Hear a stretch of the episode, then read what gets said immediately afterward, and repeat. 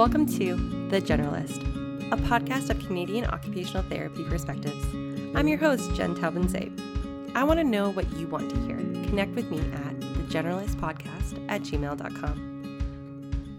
I'm so excited to be speaking with Rachel Thibeault today.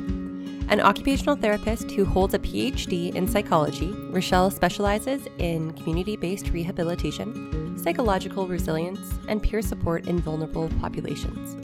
For the past 40 years, as a clinician or as part of her teaching and research career at the Faculty of Health Sciences at the University of Ottawa, Rachel has worked worldwide in complex contexts such as war zones and hard to access areas. In 2002, she received the Muriel Driver Award. In 2013, she was awarded the title of Officer of the Order of Canada, and in 2015, the Lifetime Achievement Award from the Canadian Society of International Health and an honorary degree from the Faculty of Medicine at the University of British Columbia. Now a consultant on resilience and psychological well being, she provides training in a broad range of settings from medical agencies and government organizations to student bodies and cancer groups, to name a few. Welcome, Rachel Thibeault. Thank you. It's really a pleasure to uh, to join you today. It's our honor to have you. Let's jump right in.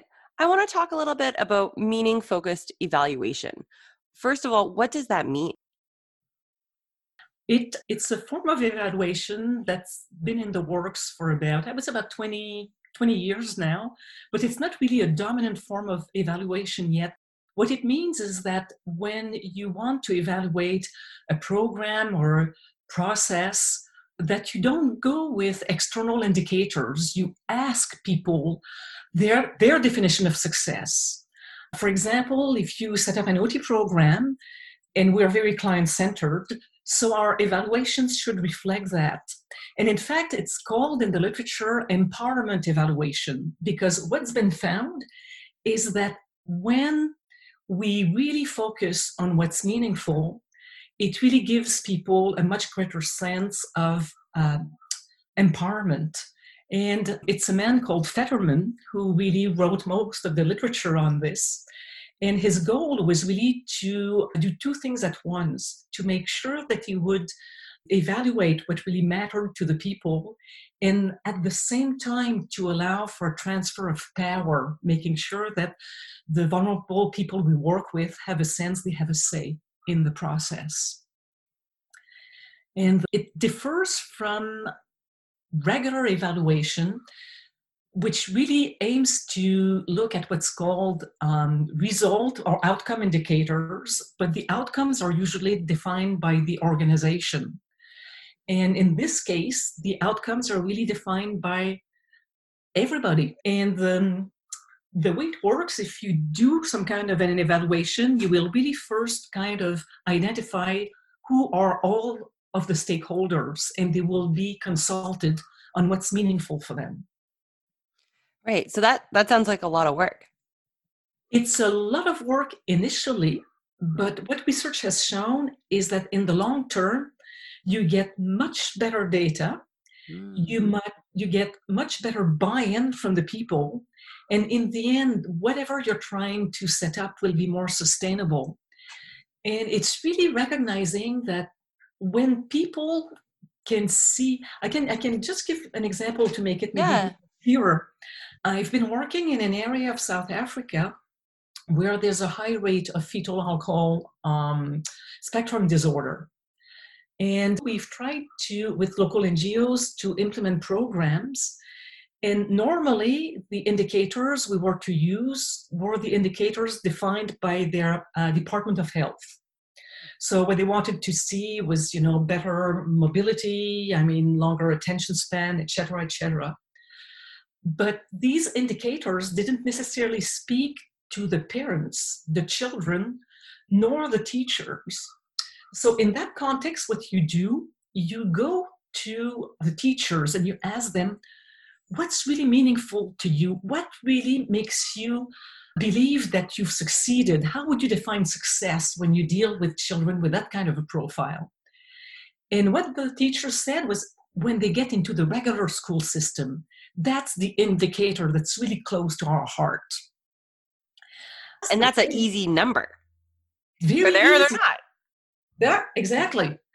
And so we saw that what the teachers were shooting for was really all the skills to make sure that the kids would eventually join into a regular school system. With the parents, we asked them, you know, what really matters to you? And they said, well, we'd like our kids to really develop the skills that would make them more sociable, less volatile, so that family life is going to be more peaceful. That's what mattered to them. And when we asked the kids, it was really to ask, and you, you know, how will we know that the new program we're setting up, that you really like it? And spontaneously, the kids provided two indicators. They said the first one, you don't have to drag us to the bus stop. If we go of our own volition, keen. So one of the indicators was to look at how early the kids would get to the bus stop. They were wow. so keen to get to school. Yeah. And in school, what they were saying, they said, no, if we have fun. So then we look at how does fun translate into a measurable indicator for a child, and it's going to be attention span. Right. If the child has fun, the child will remain focused for longer. And so we didn't start, and oh, still the uh, ministry indicators were embedded because they're a stakeholder but so we had the, the indicators from the teachers, from the parents, from the kids themselves, from the, the funders, and from the government. And when you do that, also, what happens, it makes the different stakeholders understand the other stakeholders' realities, what matters to them. And you end up creating really constructive conversations between groups who would never speak to each other. Yeah. Yeah, so in a nutshell, that's how it works. It sounds so intuitive at the same time completely novel to do work that way. So when you're doing that, how do you bring all those people or all those numbers together? Like when you're creating, you know, your final report, like when do you start sharing the views of all the other groups? Is it continuous that you're talking about this is what the teachers said or is it once you have some data? How do you navigate those systems? It's, it's really continuous because, in fact, we collect data on four types of indicators. The first one is called engagement indicators. So we ask people, how will we know that what we propose is really something that you're enthusiastic about?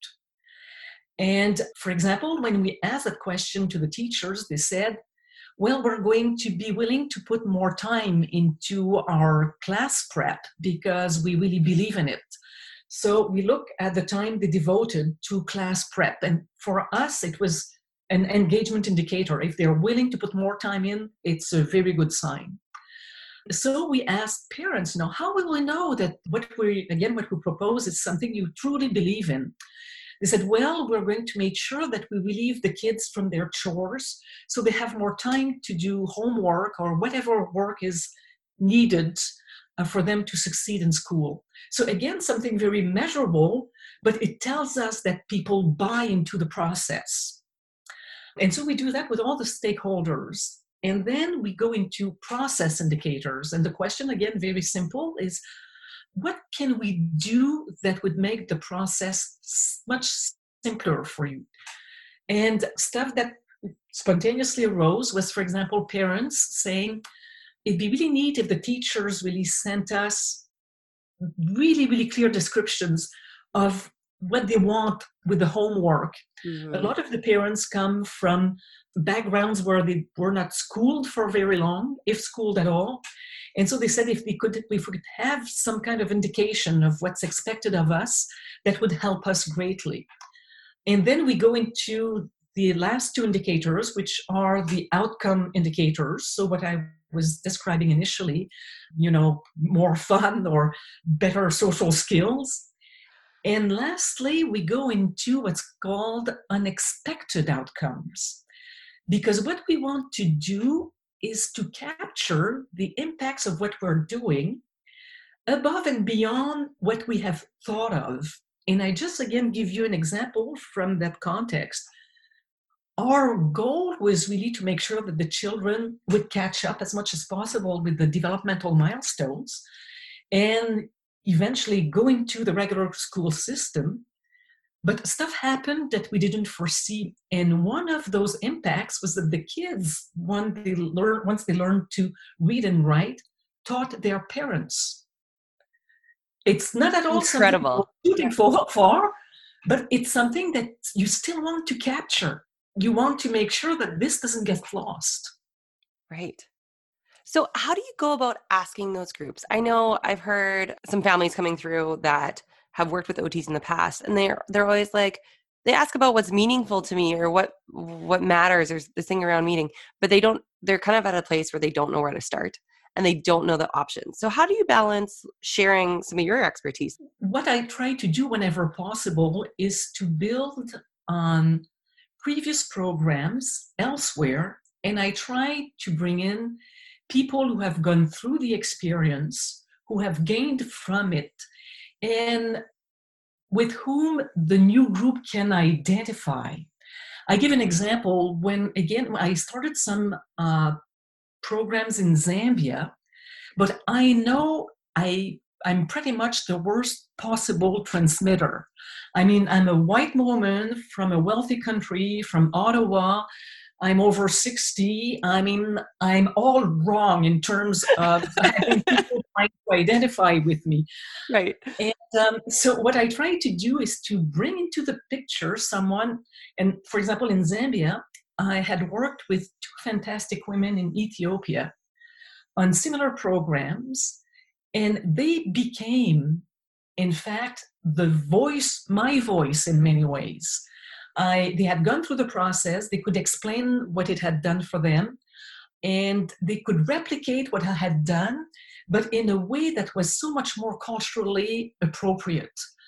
And right. so they, they, for them, it was very easy to start conversations with the Zambians because they had a whole pool of shared lived experiences. And they start from that. And I'm there in the background, uh, sometimes tweaking the conversation a little bit. And my role, and again with the women from Ethiopia, was also to, I call it open horizons people who have experienced a lot of learned helplessness because they were really oppressed, they have a hard time dreaming. They really have a hard time generating new possibilities because they always got, excuse me, that door slammed in their face when they tried to do it in the past. And so, what I do is I try to bring up new possibilities, new avenues the women who have gone through the process or the, the other people who have gone through the process validate it's possible. And so we meet two goals. We can present something that's feasible that's going to be seen as feasible and at the same time we trigger real engagement and enthusiasm because they see it's been done by people very similar to them and does that lead into some peer support Yes, in fact, it's in my view, I know I've got a very elastic definition of peer support. in my view, it's a form of peer support. People with disabilities who have experienced the same oppression, the same neglect, the same contempt, the same lack of opportunities. I mean, all the occupational injustices they've gone through. And so they get together, and the people who are further along on the path of empowerment and actualization, they become peers and models for the other ones. That's incredible. And in my really, it's the model that I found the most useful because clearly my experience is extremely limited. I come from the West. I mean, I've learned to value a very broad range of competencies. Hmm. Mine are in the field of research, in the field of occupational therapy, but the competence that comes with lived experience is as valuable, if not more. If we don't have that in a program, we're pretty much lost. So I really tend to approach the whole thing as a sharing of competence. Mm-hmm. And we all put them together and we see how we can potentialize our different types of competence and that's how we move forward it sounds like such a powerful experience and a powerful process How do you manage all that? Can you give us some examples from that study on what opportunities you might have proposed without sounding like a middle class person from Canada proposing these huge goals? Yeah, I give uh, an example. Some of the women in Zambia thought that the only way they could survive in terms of income generating activities was begging. It had been drilled into them that if you have a disability, that's pretty much your vocational choice. So you go and you beg. And when the women from Ethiopia came, these women had managed to start up enough income generating activities, small projects. At one point, they were managing, I mean, they started around 2003. And by 2012, I think they were managing in those projects across Ethiopia close to $1 million US in small income generating grants for women with disabilities. And so they came with the those images and they had filmed what had happened. Oh, powerful. Yeah. So they would show, for example, where they had started from, often, you know, in very poor housing, no running water. And then they were showing that with a decent income, I mean, some of them could share a car. Um, and they even show at one point they had managed to gain access to the national TV in Ethiopia, and there was a fashion show all led by women with disabilities. And how could I? It's not something I could offer ever. No. yeah, no, the hands down, no way. yeah. No way. But these women could because they had gone through the whole thing. They had documented and they could bring all those occupational choices. And it was stuff from tailoring to accounting to peanut butter factory. I mean you name it a whole range of new occupations that the women in zambia suddenly saw as being within reach. That have never been on the table before. Never on the table before. Yeah. So even if that was your whole intervention and you left you would probably change those women's lives forever yeah and in many what i as an ot working in that kind of context mm. i always set it up that i'm not the face of the project because people if they identify the project with me it means that when i leave the whole thing will collapse so it has to be associated strongly with local leaders mm-hmm. so it, it's their project i try to do as few consultations in person as possible. So I train local people to do them themselves. Right. So that when I withdraw, it's no big deal. And often I often say that the best compliment I get after a project is, you know, sometimes when we have the launch of, you know, the, I don't know, a small, again, income generating project, and people ask me, who are you anyway? we haven't seen you. And to and me, I my job. yeah, that's the pat on the back. That's the big celebration yeah. when it's who who is that lady? yeah, she in the photo? It's framed. I don't know. Got to check the small print to find your name. Yeah, that's perfect. so, why this has been around for you said 20 years, documented. People know the process works. Why isn't everyone doing it? I'm going to answer with a very personal opinion and so it's really strictly mine and it doesn't mean that the institutions i work with uh, endorse it. What i did as an ot is that kind of community-based rehabilitation. What i've just described is really community-based rehabilitation. And as a researcher what i've done i've really attached to it what's called participatory action research. And participatory action research has been going on for years and empowerment evaluation and meaningful evaluation stems from it. But within research circles, uh, it's been seen as anathema for years. I mean, if you did participatory action research, you were really on the wrong side of the tracks, of the academics tracks. And in my view, it's been a very deep reluctance for academics to share power. And I often say the language of academia, when we talk about subjects, it's a bit like the language of royalty. You know, I'm the expert and I've got my subjects and they will do what I ask them to do. Wouldn't that make it easy? No. it's very, it's much easier. Quite frankly, it's much easier. Yeah. But you don't, you don't end at the same place actually. No. Nope. But and so the participatory action research is all about as I was saying, sharing power and sharing expertise. And so, what I bring to the table is just a different kind of expertise. And often I won't even know how to use it. So, people tell me where they would need that expertise. They know it way better than I do. I often say I'm from, from a small town in Quebec. I've got no clue about the lived experiences of people with disabilities in Africa or elsewhere. So they know where they can use me as a tool in their context. And so how do you how do you describe that? Because I think that's where a lot of clinicians struggle is like in that beginning part of saying the when the parent or whoever comes in and it's like how how can you help me?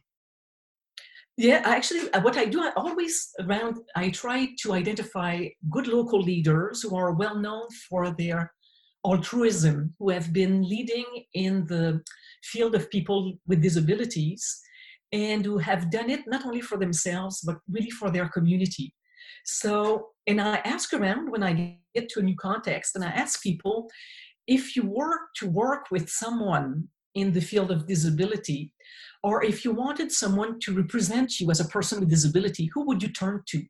And then I triangulate the data. And often it's the same names that will come mm-hmm. up over and over again. So I approach these people, and they will be we will be the cluster team that's going to start up something. And, and we have very candid conversation.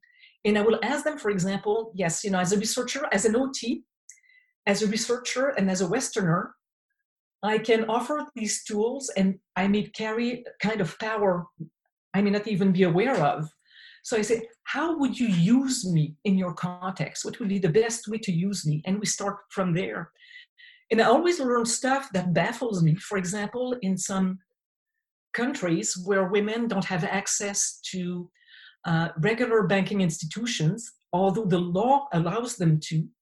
Uh, I was told that people with disabilities couldn't change anything, but someone with American funding, which I had at times, I mean, from the World Bank, someone with funding from the World Bank could put pressure on local banks and open credit for women with disabilities. So that had nothing to do with you being an OT or anything other than being having access to these funds. Exactly, and having access to the upper echelons of society. But in my mind, I mean, I'm just a woman from a small town, Quebec. I had no clue that I could exert that kind of pressure. They, I mean, I could even ask for an, um, a meeting with the president and with the banks. I mean, who knew? and I, Not me. and, and when my, my colleagues told me, they said, they said, they said, you can do that. And I said, you're kidding. I said, I would never carry that kind of power in Canada. And they said, but here you do. And you're, wow. we want you to use it for the betterment of people with disabilities, mm-hmm. for the empowerment of. But if it hadn't been for that candid conversation, it would have had never happened. Right.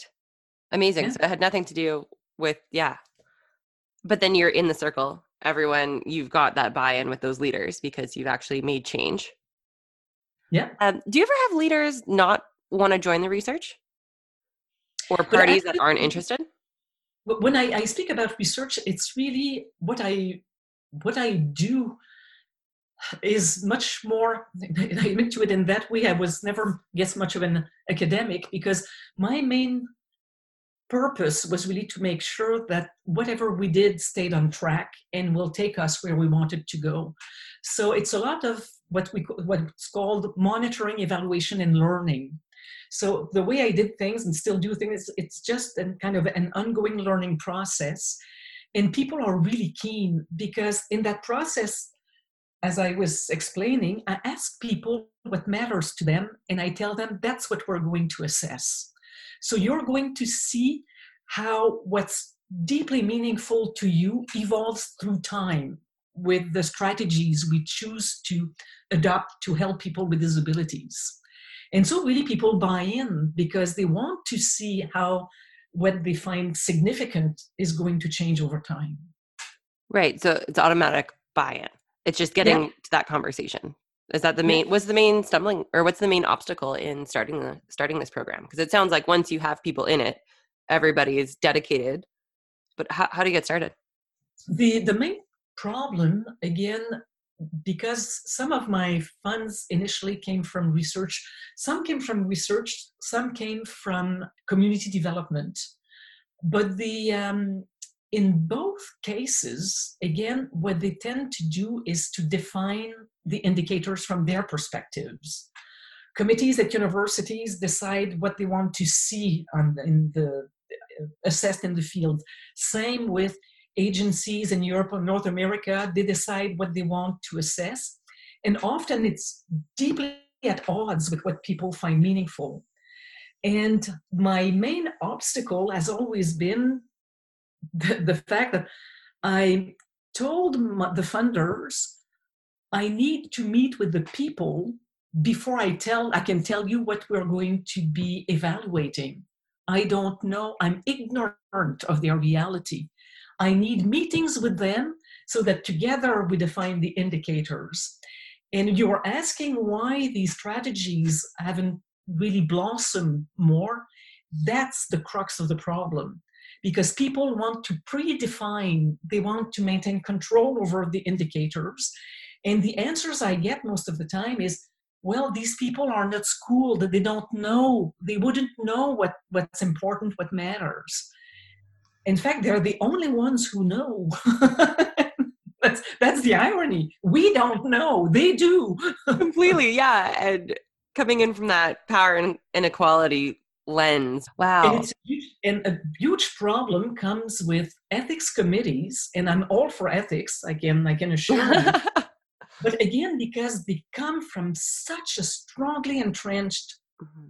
Western domineering uh, perspective, they absolutely refuse for me to connect with people before we choose indicators. They say that they're way too vulnerable, they shouldn't be even talked to before the final research project is completely finished.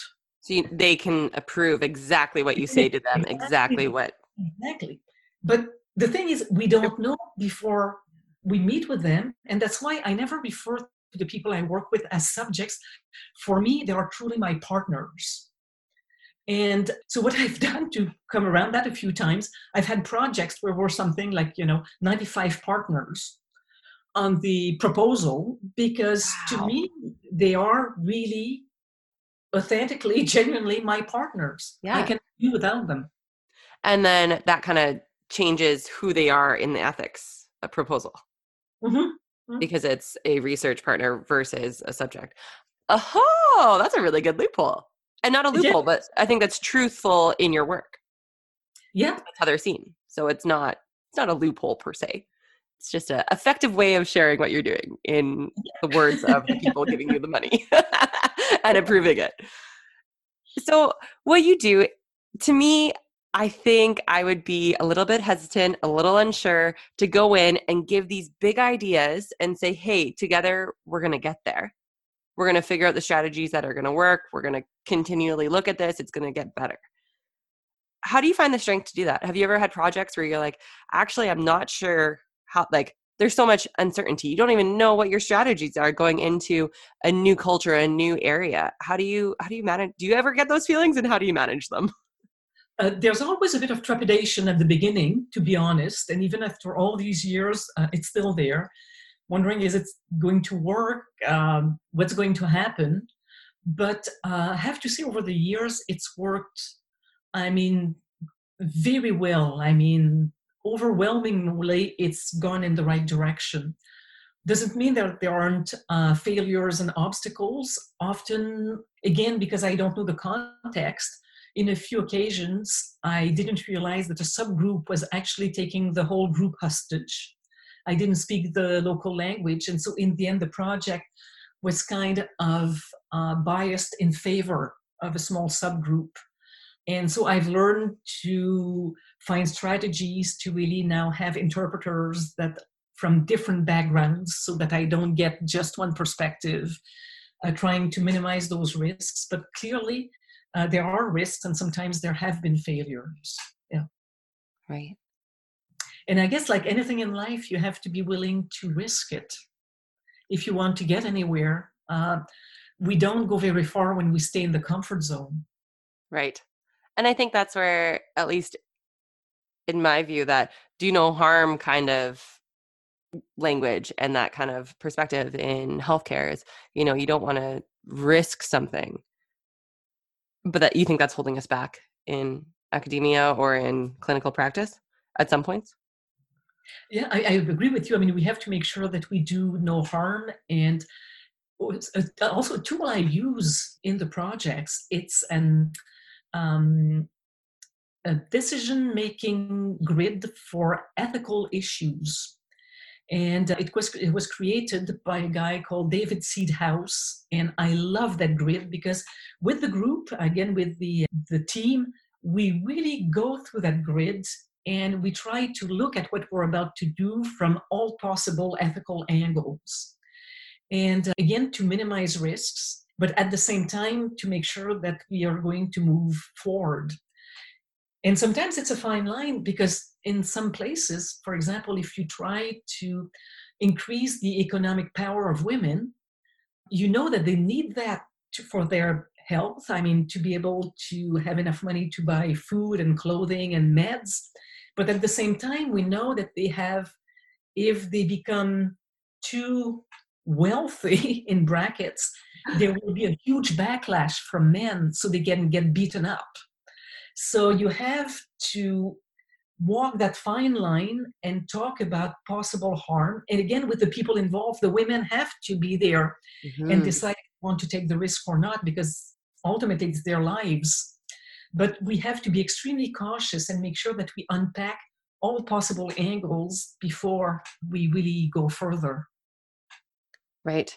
And so this sounds like a time consuming part of your research or part of this intervention or community based solution, whatever we want to call it.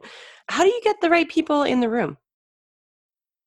Again, it's really word of mouth, asking around who are the people who really shone as leaders uh, when it came to the rights of people with disabilities and interventions and preferably it's really people with the disabilities themselves because we really want again to increase empowerment and create models people can identify with when i get to a new community i just ask around i will go from ngo to ngo people who have been worked, working in the field of disability and ask them whom they would recommend and then I visit people with disabilities. I could go drop by a rehab center and asking, you know, you know, if you need help, who would you turn to outside of the healthcare establishment?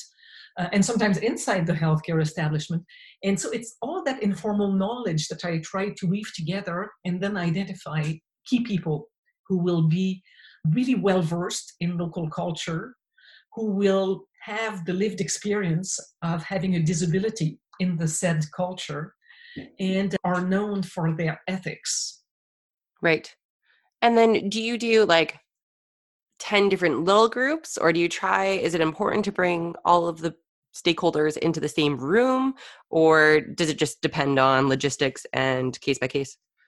It depends. It's really case by case. The ideal is really to try to have a meeting with all the stakeholders clearly that's going to be more complicated with covid now that's right uh, even though my work here has been impacted with, with that there's a lot of in-person sharing that can no longer take place but in some contexts it's not necessarily i mean covid that's at play it could be really deeply entrenched social strata where people don't necessarily cross those unwritten rules I, do, I give an example working with people with leprosy. Even if you have representatives, let's say from the Ministry of Health or from other uh, community agencies, there's such a deep prejudice against people with leprosy that a lot of people won't come in the same room with them. So right. Yeah. Yeah. So that's kind of a similar experience of this no shared space. Yeah. So it's really case by case. You see, your goal is to bring as many people together so that you get the best possible understanding of an issue and get, get all the different voices heard from the different stakeholders. But you have to work with what's there. And if there's a lot of social resistance, you may have to uh, bend to it.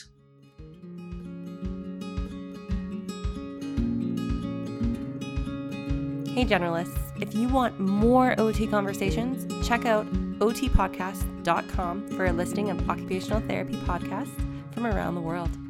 That's otpodcasts.com. You do a lot of global community based practice. What do you think the lessons are in your in that work for the Canadian landscape? what I've learned, I mean, I've worked as an OT here uh, for several years before going overseas. I think mm. overseas, I think I had close to 15 years of experience before I started doing community-based rehab work, but overseas. I had done some even in Canada, in Nova Scotia, in the Northwest Territories, but overseas mm. it took me a bit longer. And I realized that the the community-based uh, experience has taught me to listen a whole lot more than I used to before and to respect meaning in its different guises with people a whole lot more too. And I just give an example. I mean, in my early years as an OT, uh, working with people with strokes, I may have insisted that someone, you know, we learn how to dress or how to wash and be really, really stuck on those uh, occupations. Well, it's on your evaluation, right? Of what you have to take off when they're done. and then coming back years later with more of those field uh, experiences, my approach would be very different. For example, I would ask someone, what someone with stroke, what uh, is really meaningful to you? And if the person told me, well, golfing is what matters to me, I would say, fine, let's practice, you know, your golf um, strokes. Let's start with that. And once they got better and wanted to go to the golf course, well, maybe you should get dressed to go there. So let's see how you can get dressed. I really restructure my whole interventions around meaning more than I thought I was doing before. I realized I wasn't sticking to meaning as much as I thought. Right. You could see the link of getting dressed means he gets to go to the golf course, but the, yeah. the client didn't, or the your partner no, no. Therapy didn't. Okay. And it's only when the possibility to go to the golf course became more imminent that the enthusiasm, the engagement for learning how to get dressed really arose. Yeah. Yeah. So, how do you? I have a lot of people that when I ask the meaningful questions or like what matters to you or those sorts of ideas, they're not, they don't know whether it was from too much they've been in you know trauma recently or they're exhausted or mm, lots of reasons why it's hard to reflect on those big goals or those dreams and especially if they've already had assessment by a few other practitioners and are kind of in the healthcare mode that we create. What are some do you have any like side questions? Do you have any ways that you come about that conversation?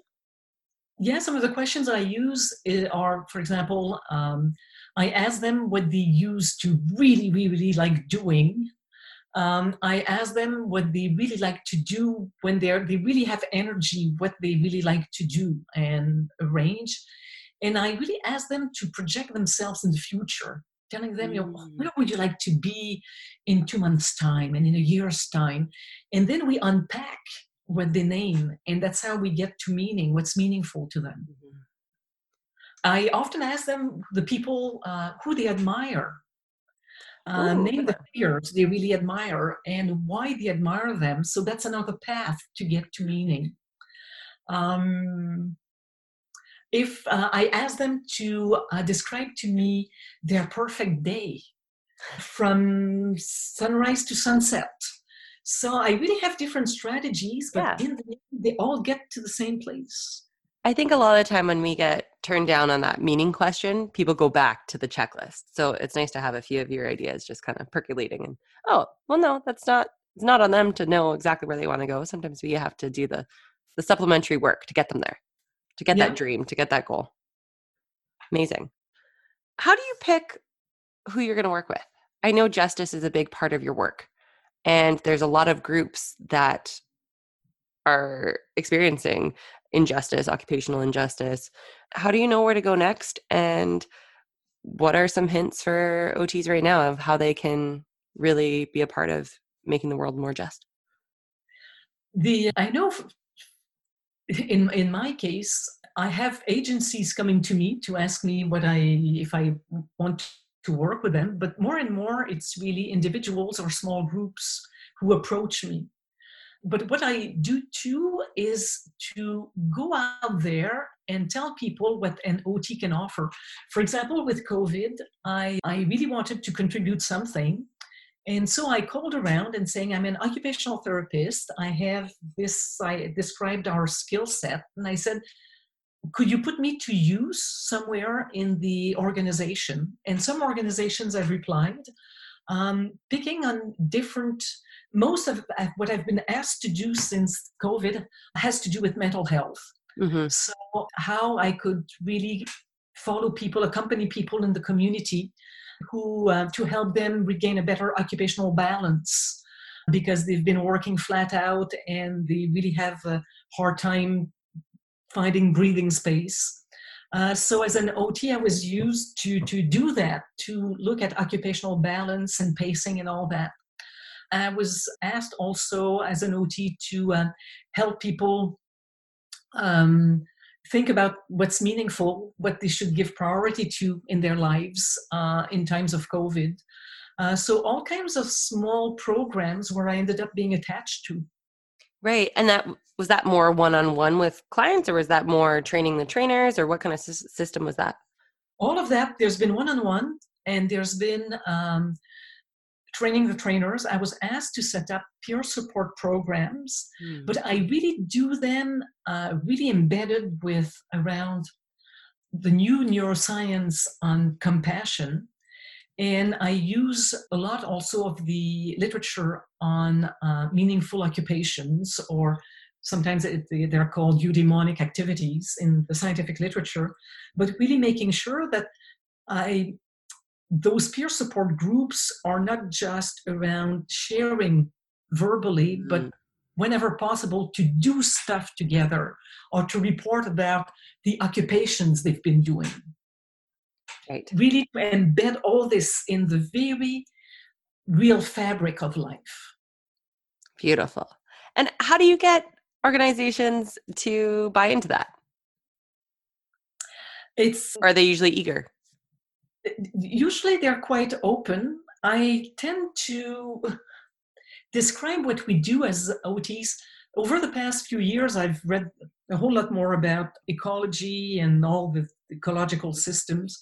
And I really see OTs as a form of mycelium, mycelium being all the root system that's really out of sight, but it's the main system that really feeds a lot of the plants.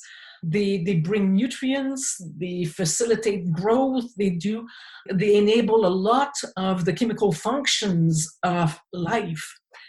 And for me, it really rang as a as a nice analogy for occupational therapists. We are not necessarily seen, but all that we do is around connecting, connecting to mm-hmm. life, connecting to meaning, connecting to function, connecting and, to others. yeah, to each other. I feel we're kind of the mycelium of the of the healthcare field. I love that. It's a good good little animation in my brain now, just the little OT mycelium. you mentioned compassion. I know that's part of and the new research around compassion. I know that's really built into your view of resilience. Can you share a little bit more about your work on resilience and the, and the five C's? The, the, the five C's really came from my work again with vulnerable populations over a period of almost 40 years that and what I was looking at was really what helped people bounce back after after war, after torture, after an earthquake, after um, imprisonment. I mean, everything that you can see in um, when lives are deeply disrupted. And so over the years, I collected stories and data around what really helped people bounce back. And it led to the five C's. So I found that generally people, the really resilient people, will have embedded in their lives five different kinds of activities of occupations.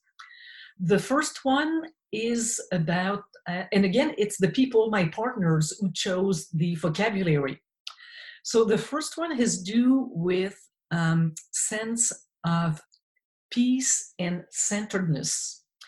So the activities for centering have to do with getting rid of our anxiety. We all bear within us uh, ourselves a form of anxiety that acts as a screen between us and our capacity for mindfulness. Mm-hmm. We're going about life a bit frazzled and frenetic, and um, we need to settle. So, centering is all about evacuating the anxiety and just learning to settle. So, it's really you have two kinds of centering activities. You can do a really vigorous physical activity, so you get it out of your system, and then you feel that you can enter, um, I would say, a space of mindfulness. You're much more capable of going there. But the other um, type of centering activity is actually any kind of um, cleaning, ordering activity. I mean, if you um, for example, if you see you know piles of dirty dishes on the counter, as you wash your dishes, you feel that a sense of inner peace and order is coming into place.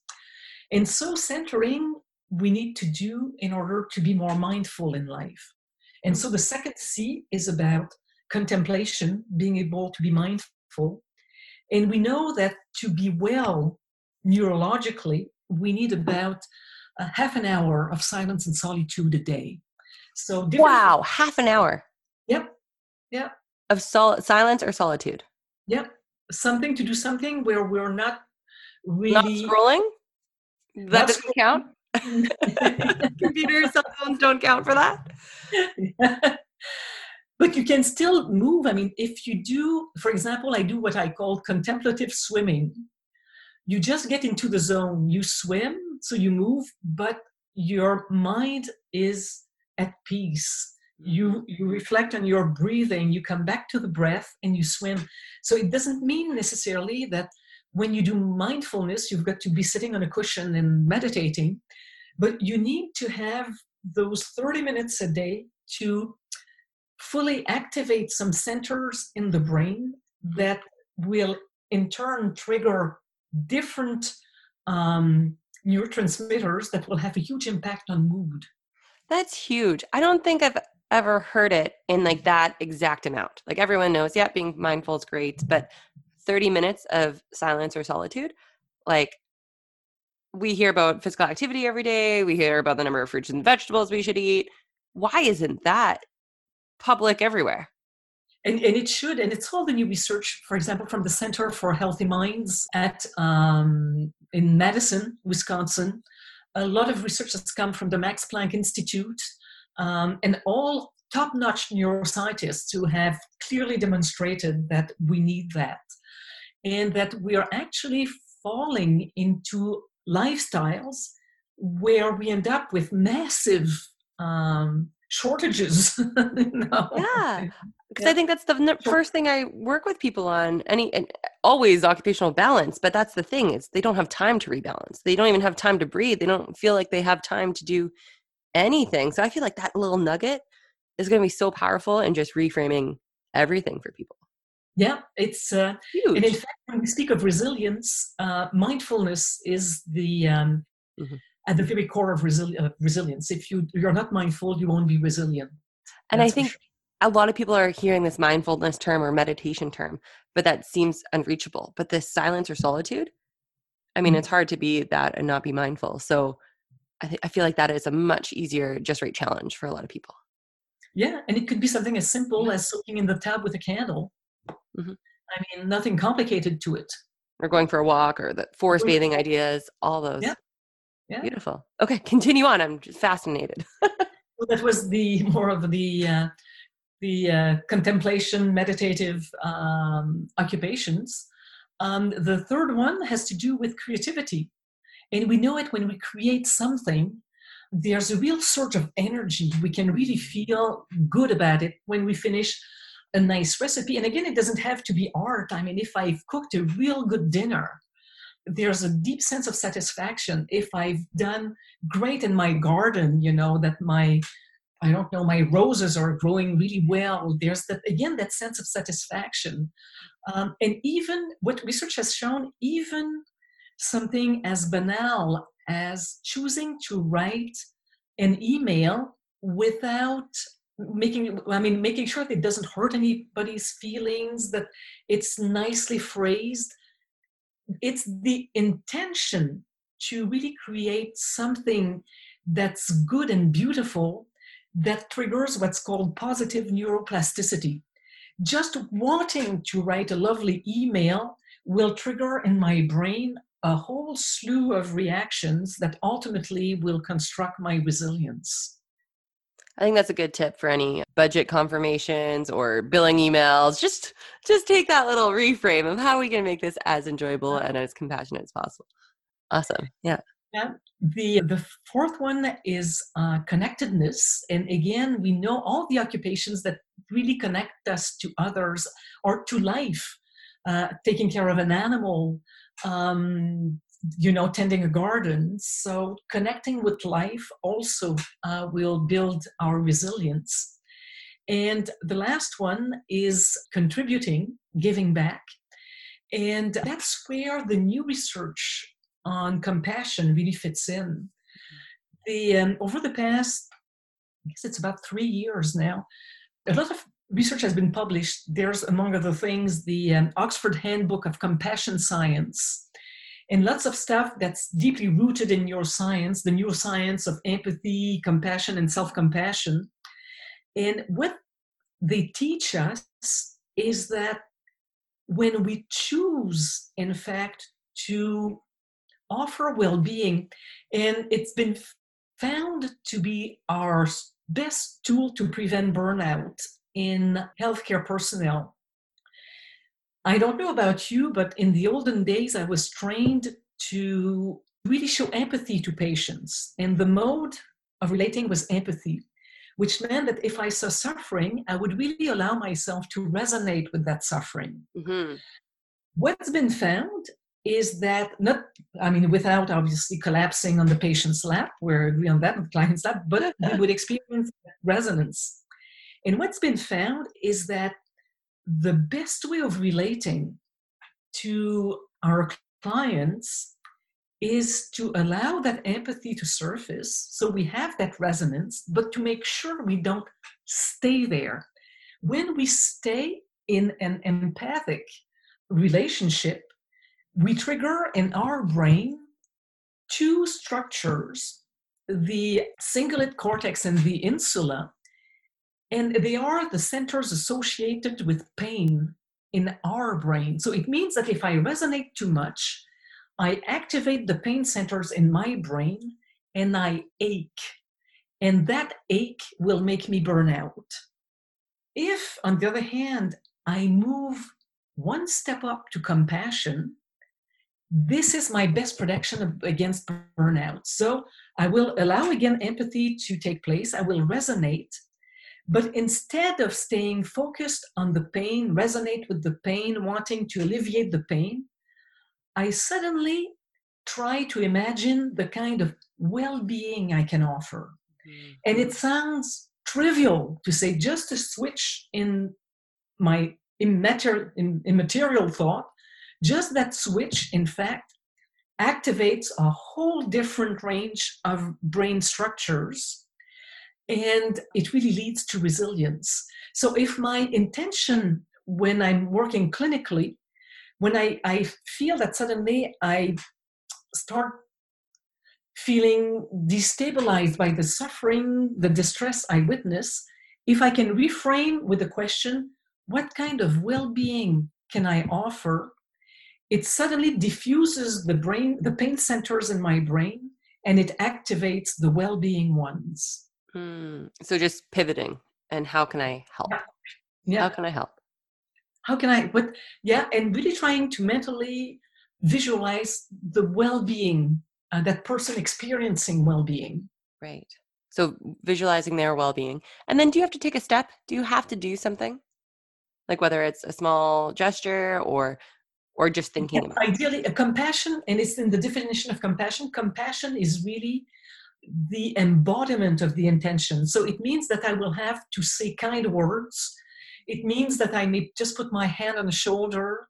I will have a small gesture. It may be just opening the window for someone uh, but i will act even in a very small way. But i need that action to fully fall into a compassionate mode Perfect. So linking that that positive yeah. thought, that well-being thought to a small gesture because yeah, little steps go for yeah. go for miles. Yeah.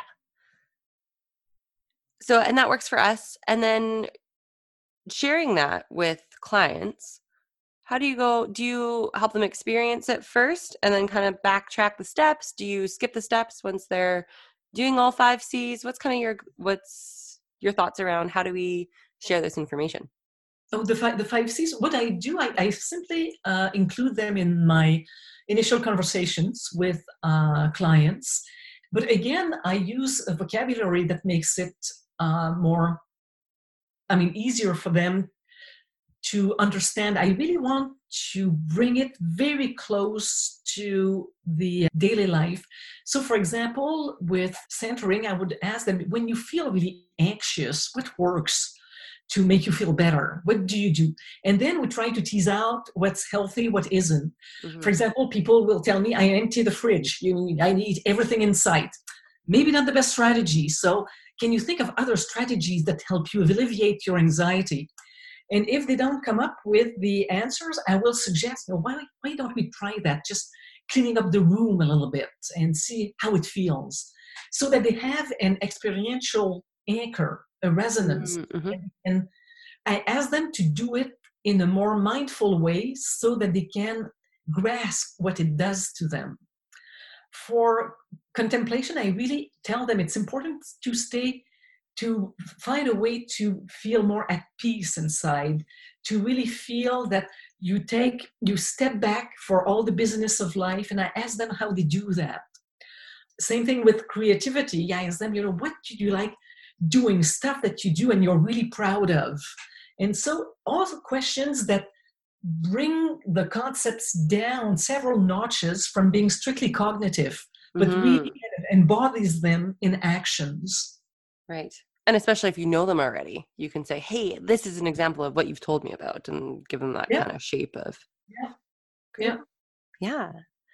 For clinicians that are working in a more individual kind of role right now, what would be your kind of tips for them to either have more compassion in their role or resilience building built into what they're doing or how do they make it more community based which which way do you want to tackle it I think I would, I would, really start with the individuals because that's where it starts. Mm-hmm.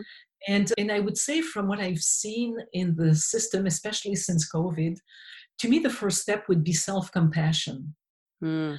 I've connected with quite a few OTs uh, who gave a lot of themselves. They had been relocated into different um, job situations, and they um, and I think self compassion is really really key. And self compassion is very simple. In fact, it's really asking oneself the question: If someone I deeply love were in my situation right now, what would I tell them to do?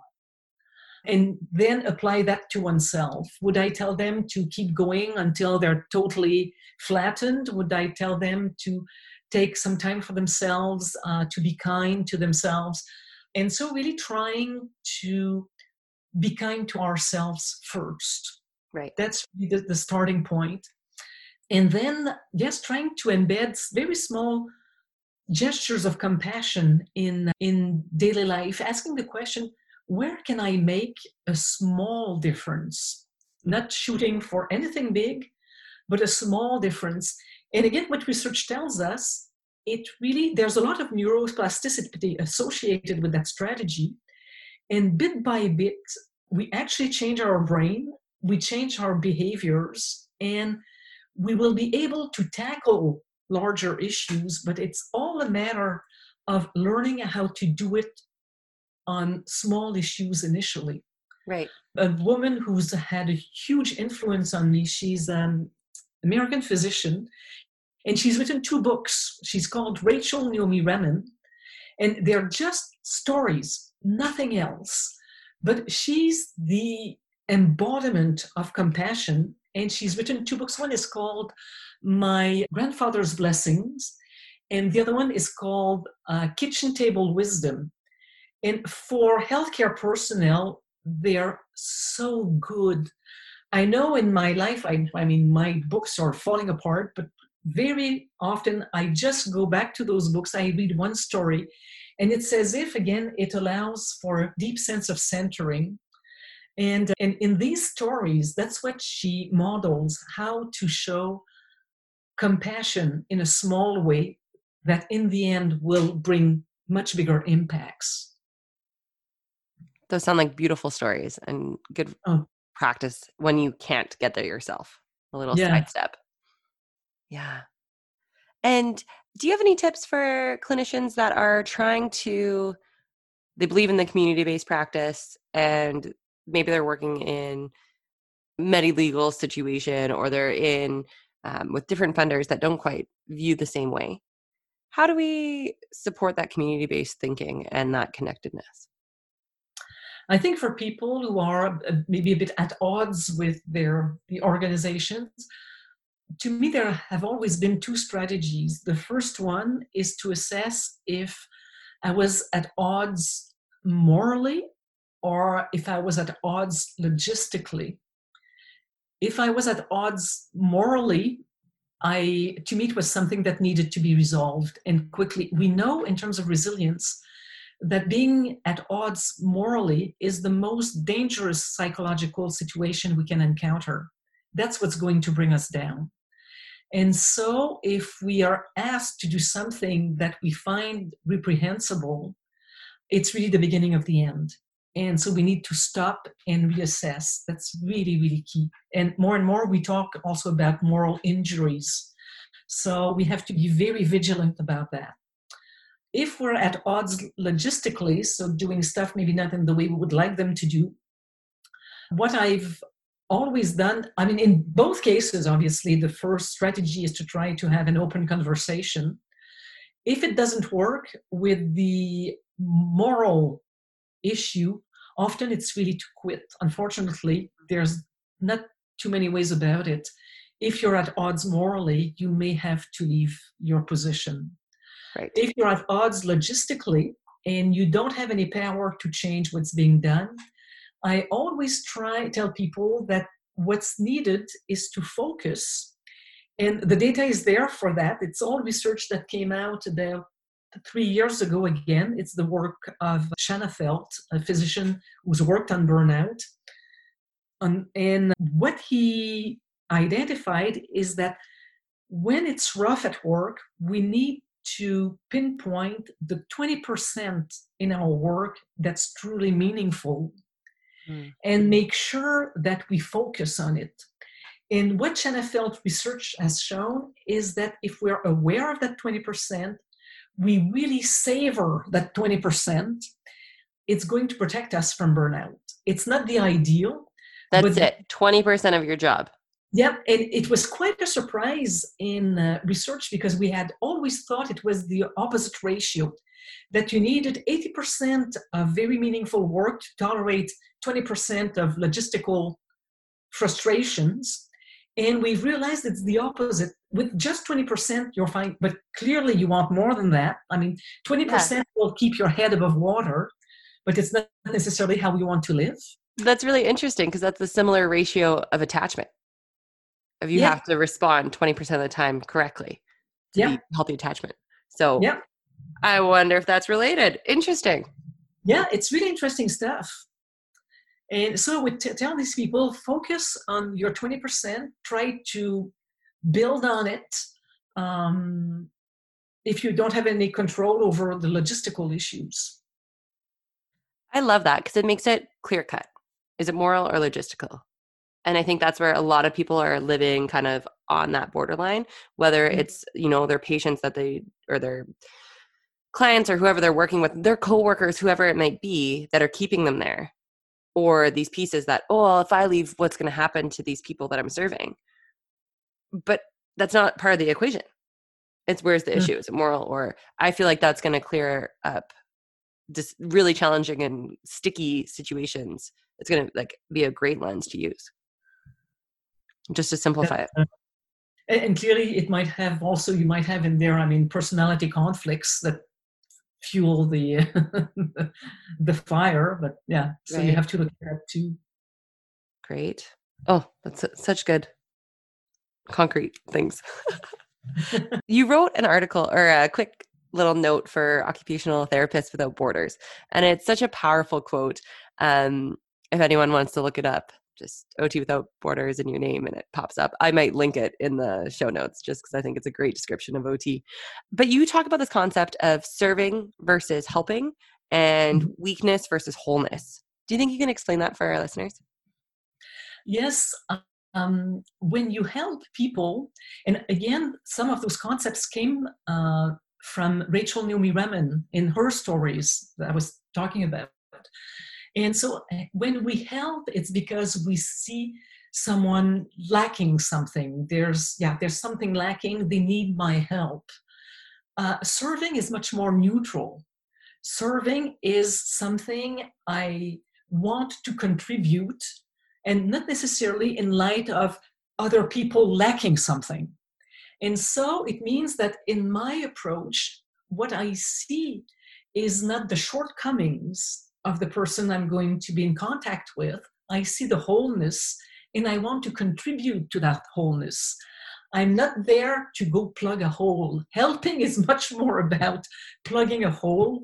Serving is about making wholeness blossom.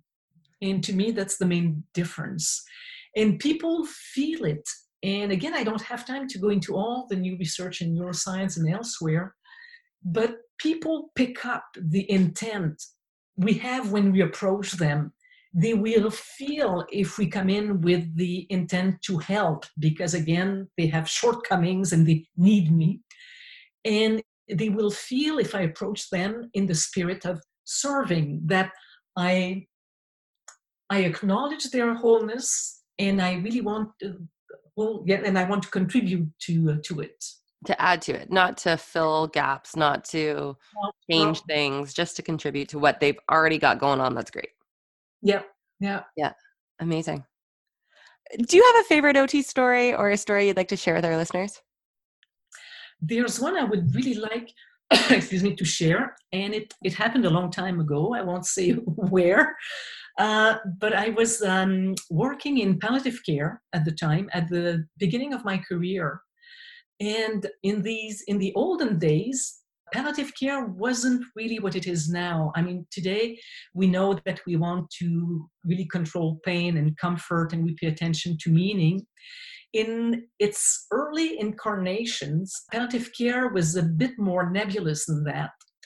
And um, on the unit where I worked, the paradigm that dominated was the functional paradigm that people needed to remain functional pretty much till their last breath. And had been trained as an ot again to really focus on function before we paid attention to meaning. We were quite focused on function. And the at one point i was caring for a fairly young woman. She was in her mid 30s dying of cancer. She had bone metastases and one of my jobs as an OT was to try to have her get dressed uh, every day and to have her walk um, in the corridor several times a, way, a, a day, which was excruciating for her, absolutely excruciating. And I could feel, I was talking about being at odds with one moral values. I was so deeply uncomfortable and I really tried to question the status quo. Didn't go over too well in those days. You didn't question what the, the function paradigm. And I got to a place where I had to quit. I couldn't tolerate inflicting pain as a therapist. It was so outside my my understanding of my role. And I was really judged harshly for questioning the status quo in those days. But time has proved that the core values that we have were actually the right ones. Palliative care today is totally different. And none of what I was supposed to do would even be tolerated on the palliative care unit.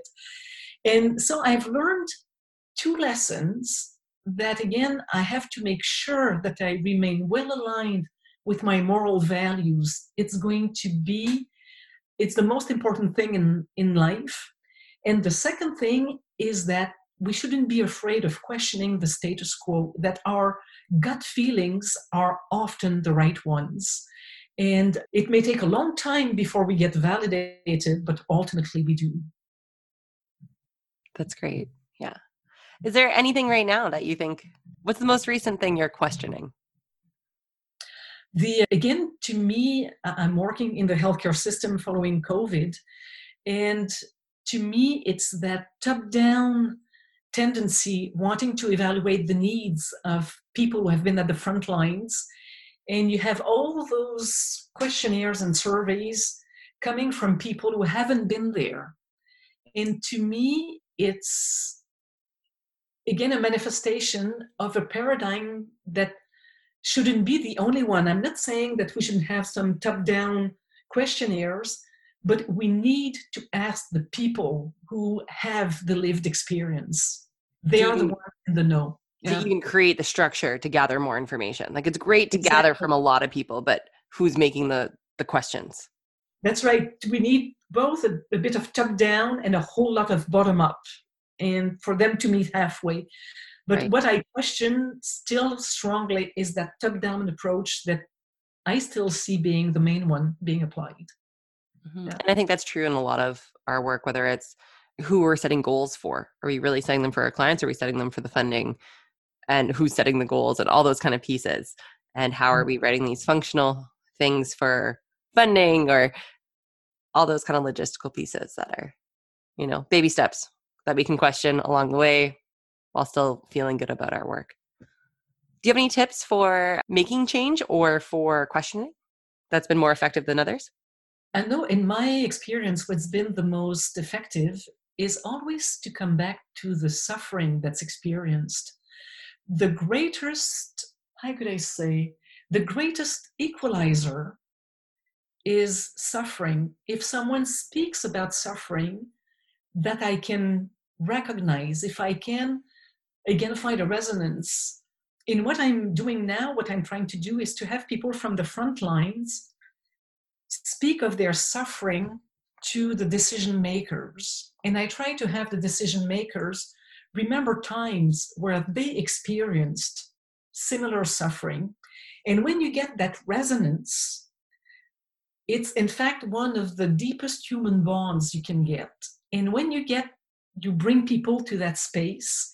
And again, and when you explicitly say, now that we've identify the suffering and it's not whims it's not it's really something real then we can move into how can we provide well-being you know? What kind of comfort can we offer? But we need first that resonance. And again neuroscience has been studying that phenomenon and validated that it's one, a very good starting point to for making changes so how do you do that? I, I can see a room of people in suits and then you have this story of suffering. How do you get them there? One of the meetings I was leading recently through Zoom, I asked people before we got into the decision making strategy to take about 30 seconds and report on the story they had found the most moving around COVID and, and COVID and workers who had been on the front lines. So everybody came up. Uh, there were six people around the table and 30 seconds. So that was very brief, just a matter of a few minutes. And they all each spoke of either something they had experienced within the organization or they had seen on the news. And it totally changed the tone. And because because you have people coming in wanting to really very adversarial. I mean, they want and they want their rights, and, and I'm not saying that I'm against you know fighting for one's rights, but they come with that from a perspective of confrontation. When you do that, they come, they arrive into a perspective of collaboration, and that's the shift you want to see. Right, and that just must be like you've created relationship in that group it's not yeah. only with you, but within the decision makers or within the policymakers. So that is a really powerful activity and quick. Like what was that? Three minutes, you said? 30 yeah. seconds each? Transition time, five minute activity? Better than yeah. any icebreaker. Yeah.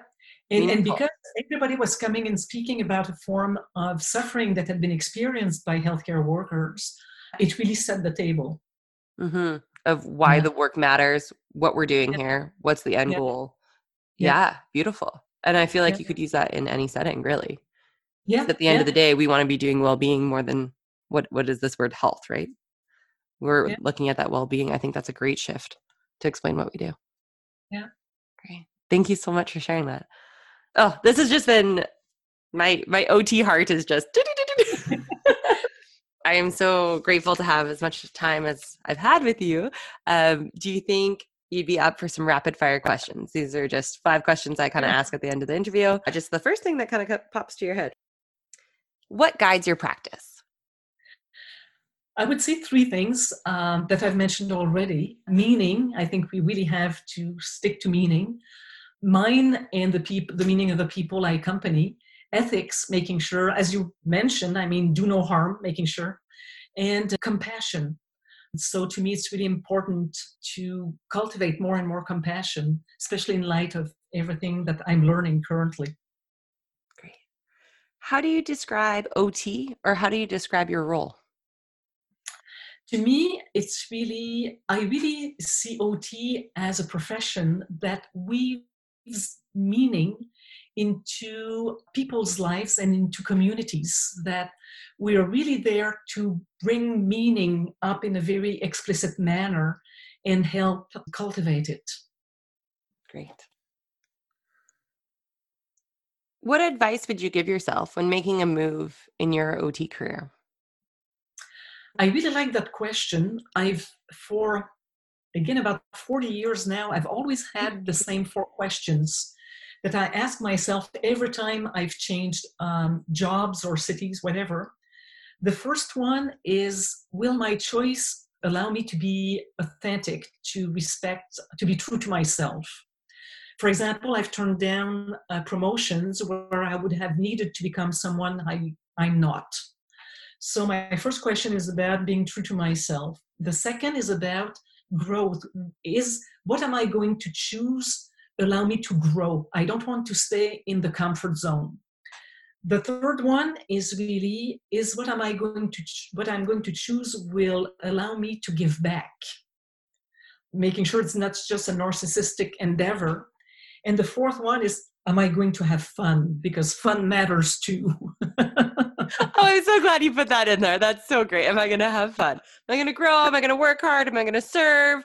And it's going to be a good time. Love it. Exactly. How do you take care of you? I really try to do what I preach. So I try to really embed the five C's in my life. I do formal, I've been doing formal meditation for over 40 years. It's really important in my life. I really try to connect to all forms of life. I mean, animals and plants, and I garden. I really try to, yeah, to do stuff that's more creative, pottery and writing. So to me, it's my way of taking care of myself in a very OT way, having those five key occupations really becoming again the fabric of my life. Right. And what about our work fills your bucket? To me, it's really the sense of connectedness I get with uh, with others. I find it's energizing, it's invigorating, and I feel it opens up so many new horizons that it's really in that contact and that connectedness that all kinds of new ideas pop up and uh, so it, it to me it really fills my bucket at the the moment we connect but it also fills my future bucket with ideas and projects So connectedness is really key. Well, thank you so much. This has been just amazing for me to get to interview all morning or afternoon. I really enjoyed it. good. Yeah. Thank you so much. Thank you. Take good Have care. a great day. You too. Bye. Bye. Thanks for tuning in. I would love to hear from you if you have any ideas for the show or if you'd like to be a guest. Please email me at thejeneralistpodcast at gmail.com or connect with me through the website at thejeneralist.podbean.com. That's The Jeneralist with a J. Music in today's episode is by David Hyde.